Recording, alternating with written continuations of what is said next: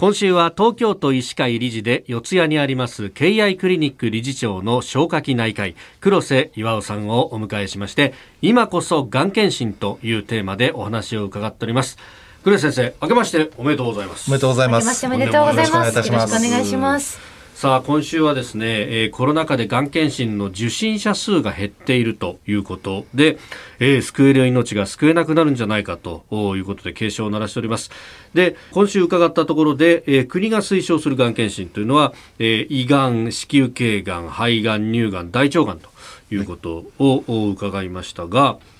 これそれ以外のがんをどう見つけたらいいんだろうというところで例えばですね、まあ、男性だと前立腺がんっていうのもよく聞くんですけれどもこれはどうですか、はい、前立腺がんは男性のがんで一番数が多いがんです。ですから非常に大切ながんなんですけども、はい、まあ、残念ながら今、あの国が推奨するいわゆる対策型検診としてはあの入っていないんですけども、うん、でもやはりあの血液で PSA というその前立腺がんから出てくる物質を測るだけで簡単にそのある程度その怪しい人を見つけることができるのでこれはねぜひあの受けていただくとよろしいかと思います。まあ、あとは私あの逆流性食道炎の毛があると言われてるんですがそうするとその先っていうと食道がんってことになりますよね。これどうしたらいいですか？はい、あの食道がんも大きく分けて2つあります、うん、食道の上の方口に近い方にできるがんと、それから胃に近い方にできるがんとこれ原因が全く違うと言われてます。で上の方にできるがんっていうのはやはりそのお酒なんですね。特にですねやっぱり顔が赤くなる体質の方がそのまあ過剰にお酒を飲んでしまうと、えー、食道がんに非常になりやすいというふうに言われてます。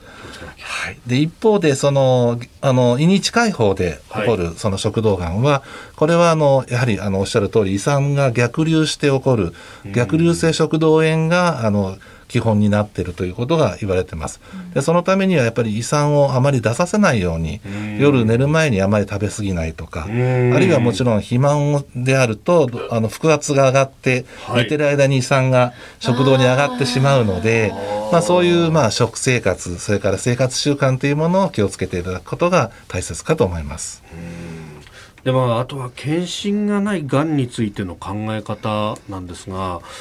これは自ら志願するっていう形になるんですかね。そうですね。あの例えば、まあ、肝臓がん、これも大切ながんなんですけども、これは実は、えー、まあ、B 型肝炎ウイルスとか、あるいは C 型肝炎ウイルスのようなウイルスが、こう、慢性的に肝臓に炎症を起こすことで起こるがんっていうふうに言われてます。また一方で、あの、まあ、アルコール性、あるいは非アルコール性の脂肪肝、まあ、ナッシュと呼ぶんですけども、まあ、こういったものから起こる、まあ、肝臓がんっていうのも最近少しずつですけども、増えてきてます。はい、ですから、そういう、あの、まあ、B 型肝炎、C 型肝炎がある方、あるいはその脂肪肝って言われている方は、まあ、積極的に超音波検査を受けたり、あるいは CT 検査を受けていただくことで、はい、いわゆるそのがん検診の代わりになりますし、また、検診を受けるだけではなくて、これは一時予防で、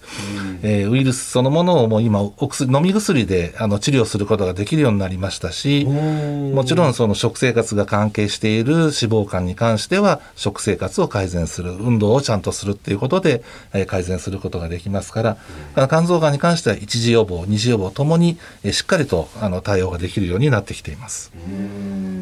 それからあの紙でですねこの人間ドックの結果なんてものが送られてくると、送られてきて、ああ、そうか、俺、あおお腹のところもやばいなとか、あちょっと尿酸高いなと。思って、よし、じゃあ食生活を改善しよう、頑張ろうって言って置いておくんですけれども、はいはい、これ、あの、本当はどうしたらいいですか？そうですね。あの、置いとくだけでは結局、ただ受け損になってしまいますので、はい、ぜひですね、その結果を持って、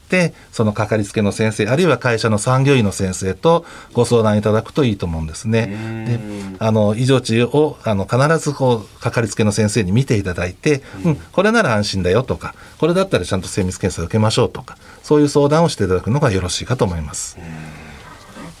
えー、KI クリニック理事長黒瀬岩尾さんに1週間年をまたいで、えー、お話を伺いました。先生どうもありがとうございました。どうもありがとうございました